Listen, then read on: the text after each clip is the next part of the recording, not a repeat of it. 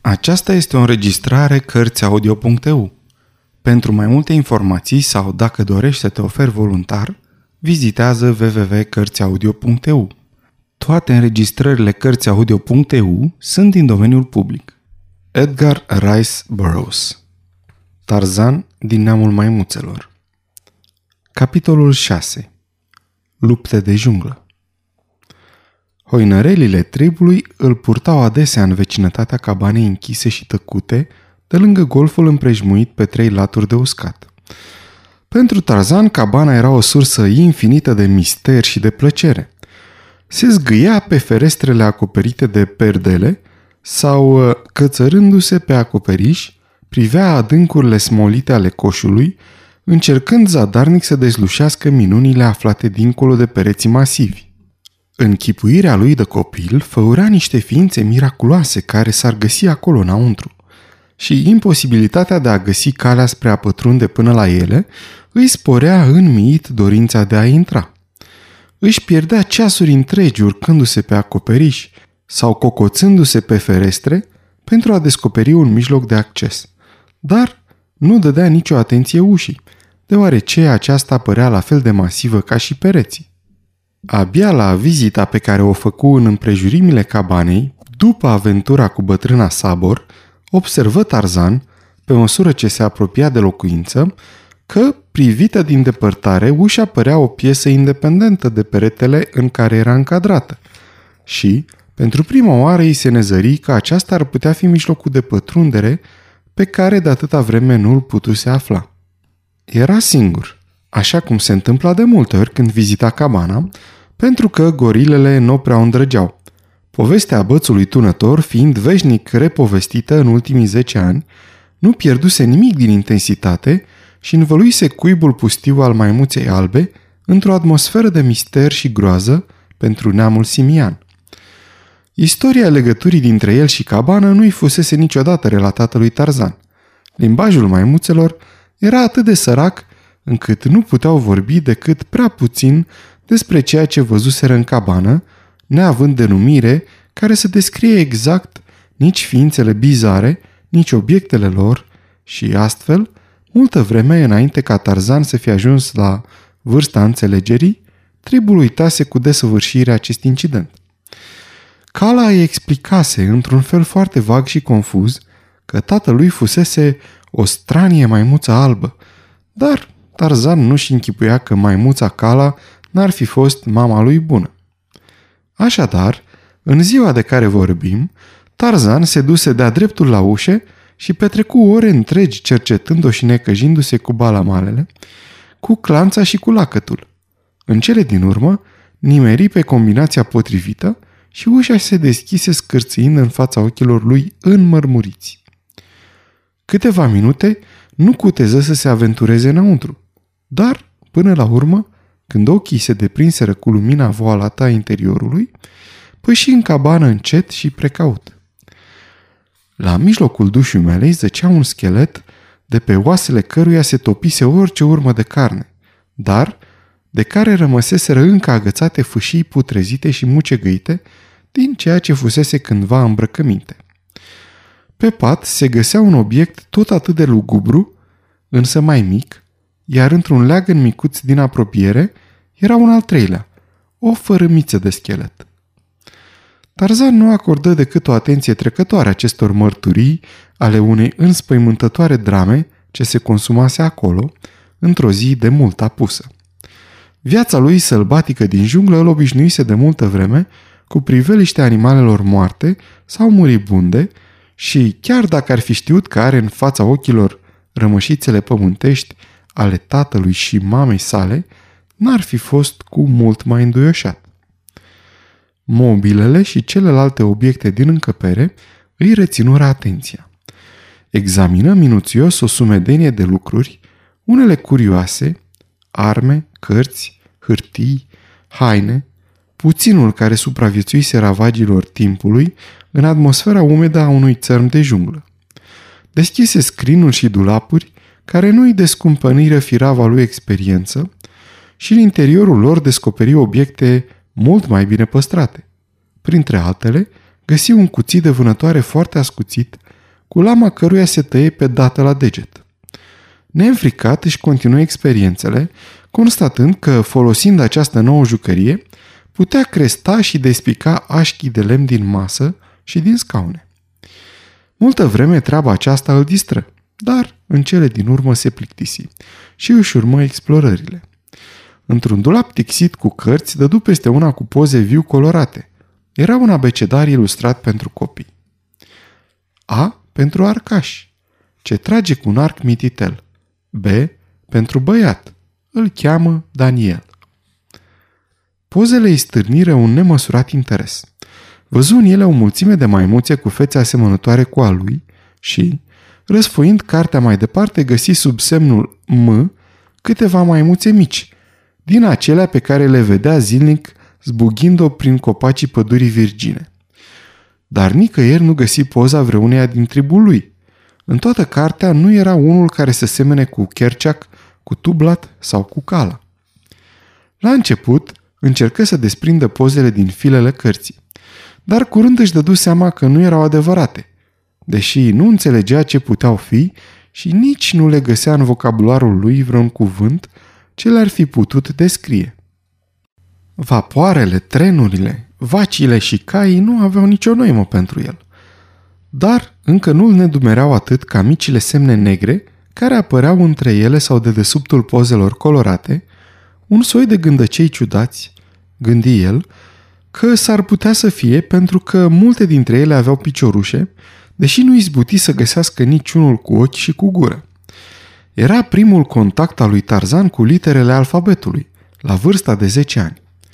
De bună seamă, nu văzuse în viața lui un text tipărit și nici nu vorbise vreodată cu o ființă care să fie avut habar că există pe lume ceva de felul limbajului scris și nici pomeneală să fi văzut pe cineva citind. Așa încât nu-i de mirare că băiețașul nu izbutea să ghicească înțelesul acelor curioase semne. Pe la mijlocul cărții o întâlni pe vechea lui vrăjmașe Sabor, Leoaica și mai departe iată-l încolocit pe Histah, șarpele. Oh, era fascinat! Niciodată în toți cei 10 ani de viață nu cunoscuse Tarzan ceva care să-i placă așa de mult. Era atât de absorbit încât nu observă că se furișau umbrele serii decât când îl învălui cu totul și semnele se învălmășiră. Puse cartea la loc în dulap și închise ușa, pentru că nu voia ca un altul să-i descopere și să-i distrugă comoara. Ieși în întunericul care îl împresura cu iuțeală și trase în urmă ușa mare a cabanei, întocmai cum fusese înainte de a fi descoperit taina lacătului. Dar, până a pleca, observă cuțitul de vânătoare zăcând pe podea, acolo unde l-aruncase. Îl ridică și locul el ca să-l arate celorlalți. Nu apucase să facă nici o duzină de pași spre junglă, când o formă voluminoasă se înălță în fața lui, ivindu-se dintr-un tufiș scund. La început, Tarzan crezu că era cineva din tribul său, dar o clipă mai târziu îl recunoscu pe Bolgani, uriașa gorilă. Se afla atât de aproape încât nu era chip să scape cu fuga și micul Tarzan știu că trebuie să rămână locului și să lupte pentru a-și salva viața, căci brutele acestea uriașe erau dușmanii de moarte ai tribului său și nu cunoșteau îndurare unii față de alții. Dacă Tarzan ar fi fost o maimuță dezvoltată, din specia tribului său, ar fi constituit un adversar mai mult decât potrivit pentru o gorilă. Dar nefiind decât un băiețaș englez, deși înzestrat cu o mare forță musculară, nu avea nicio șansă în fața inamicului. Totuși, în vinele lui curgea sângele celor mai vașnici luptători și, pe deasupra, își spunea cuvântul la antrenamentul scurtei lui vieți petrecute printre fioroasele bestii ale junglei. După cum a mai arătat, el nu știa ce e frica. Inimioara lui bătu năvalnic, dar numai din pricina înfierbântării și a exaltării pe care o provoca aventura. Dacă i s-ar fi oferit un prilej, ar fi luat-o la goană. Însă numai fiindcă judecata îi spunea că nu e o pereche potrivită pentru colosul care îl înfrunta. Și cum rațiunea îi arăta că o izbândă în asemenea luptă ar fi fost cu neputință, ținu piept gorilei, înfățișându-i se deschis și vitejește, fără ca măcar să-i zvâgnească vreun mușchi, fără cel mai mic semn de panică. De fapt, se ciocni cu jivina la jumătatea saltului acesteia și începu să izbească fioros cu pumnii în trupul mătăhălos, la fel de inutil ca un purice care ar ataca un elefant. Dar, într-unul din pumni, ținea încă strâns cuțitul pe care îl găsise în cabana tatălui său. Și când bruta îl înlănțui, lovindu-l și mușcându-l, băiatul îndreptu din întâmplare vârful cuțitului spre pieptul păros. Când pumnalul îi pătrunse adânc în trup, gorila urlă de durere și turbare. În acea frântură de secundă, băiatul învăță la ce folosește jucăria lui ascuțită și strălucitoare. Iar când bestia îl trase după ea la pământ, sfâșiindu-l și lovindu-l, Tarzan împlântă de mai multe ori lama până în prăsele în pieptul ei. Gorila, luptându-se în felul neamului său, îi aplica lovituri cumplite cu laba deschisă și îi sfâșia carnea de pe beregată și de pe piept cu colții ei de cremene. O clipă, în furia luptei înverșunate, se rostogoliră amândoi pe jos. Brațul sfârtecat și însângerat mânuia din ce în ce mai slab lama tăioasă a cuțitului, apoi, cu o zvâgnitură spasmodică, micul trup înțepeni și Tarzan, tânărul Lord Greystock, se prăvăli în nesimțire pe vegetația moartă și putrezită, care ținea loc de covor în căminul său, jungla. O milă mai departe, în pădure, tribul auzise teribilul strigăt de provocare al gorilei și, după cum era obiceiul când amenința vreo primejdie, Kerchak își adună supușii pe de o parte, ca măsură de reciprocă apărare împotriva unui vrăjmaș comun, întrucât gorila putea să facă parte dintr-un grup mai numeros. Pe de alta, pentru a constata dacă ai lui sunt prezenți cu toții. Curând se văzu că Tarzan lipsea, dar Tublat se împotrivi cu dârzenie să îi se trimită vreun ajutor. Nici Kerceac nu avea prea multă simpatie pentru ciudatul pui de pripas, așa că îi dădu ascultare lui Tublat. Și până la urmă, înălțând din numeri, se întoarse la mormanul de frunze pe care își făcuse culcuș. Dar Cala era de altă părere. De fapt, de îndată ce își dădu seama că Tarzan era absent, nu stătu pe gânduri și o rupse la fugă printre ramurile împletite, spre locul de unde se mai auzeau încă deslușit strigătele gorilei. Se lăsase întunericul și o lună timpurie își sulița razele străvezii, tăind umbre stranii grotești prin frunzișul des al pădurii. Ici colo, razele scânteietoare își croiau drum până la pământ, dar în cea mai mare parte nu făceau decât să intensifice prin contrast bezna de iad a adâncurilor junglei.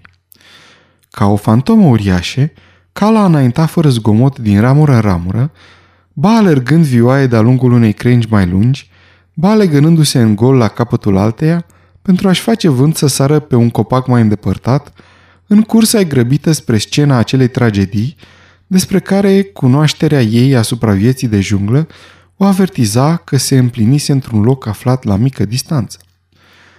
Urletele gorilei dădeau de veste că era încleștat într-o luptă pe viață și pe moarte, cu un alt locuitor al sălbaticei păduri. Deodată, strigătele amuțiră și o tăcere de mormânt se lăsă peste junglă. Cala rămase nedumerită, căci glasul lui Bolgani se înălțase, în cele din urmă în strigătul agoniei și al morții, dar nu dezlușise niciun alt sunet care să-i fi îngăduit să-și dea seama cine era adversarul fiarei. Știa că n-ar fi fost cu putință ca micul ei Tarzan să dobare o namele de gorilă. Astfel, pe măsură ce se apropia de locul unde răsunase răzgomotele bătăliei, înainta cu tot mai multă băgare de seamă și în sfârșit coborâ tiptil și cu mare grijă pe crengile cele mai joase, scrutând, plină de curiozitate, besna stropită de lună pentru a recunoaște combatanții. În cele din urmă îi zări, zăcând într-o rariște, în plin clar de lună, mica siluetă sfârtecată și însângerată a lui Tarzan, iar alături uriașa gorilă încremenită în somnul morții. Cu un strigă trăgușit, cala se repezi la Tarzan și strângând sărmanul trupșor plin de sânge, stătu locului să dezlușească un semn de viață. Îl auzi vag, bătăile slabe ale micuței inimi. Cu duioșie îl purtă înapoi prin întunericul de smoal al junglei, până la lăcașul tribului ei și zile și nopți după aceea rămase de veche alături de Tarzan, aducându-i de mâncare și de băut și alungând muștele și alte gângănii de pe rănile lui crude. Nu știa nimic beata de ea de medicină sau de chirurgie. Nu putea decât să-i lingă rănile și în felul acesta i le ținu curate pentru ca natura cea tămăduitoare să-și poată împlini mai repede opera. La început, Tarzan nu voia să mănânce nimic și tot timpul se zbătea și se zvârcolea în delirul febrei. Nu tingea decât după apă, pe care cala i-o aducea în singurul chip în care se pricepea ea, purtând-o în propria gură. Nici o mamă om n-ar fi putut da dovadă de mai multă jertfă de sine și devotament decât a vădit această sărmană făptură față de micul orfan de pripas, pe care soarta îl zvârlise în grijă. În cele din urmă, febra a scăzut și băiatul început să se întremeze. Nici o vecăreală nu-i scăpă de pe buzele strâns lipite, cu toate că durerea rănilor era o adevărată caznă. O fâșie de piept îi fusese sfârtecată în așa fel că apăruseră coastele dezgolite, trei dintre ele fiind sfărmate de cumplitele izbituri ale gorilei. Unul din braței fusese aproape amputat de dinți uriași și o bucată mare de beregată fusese sfâșiată, dezvelându-i vena jugulară, care scăpase ca prin minune de fălcile bestiale. Tarzan îndura suferința în tăcere, cu stoicismul fiarelor care îl crescuseră, preferând să se târască la o parte din calea celorlalți și să se cuibărească într-un tufiș de ierburi înalte, decât să-și înfățișeze mizeria. Îi plăcea să o aibă alături numai pe cala, dar acum, că rănile ei se mai lecuiseră, plecase și ea într-o expediție mai lungă în căutarea hranei, căci în timpul bolii lui Tarzan, devotatul animal mâncase doar atât cât să-și țină sufletul și ajunsese să arate de parcă era propria ei nălucă. Sfârșitul capitolului 6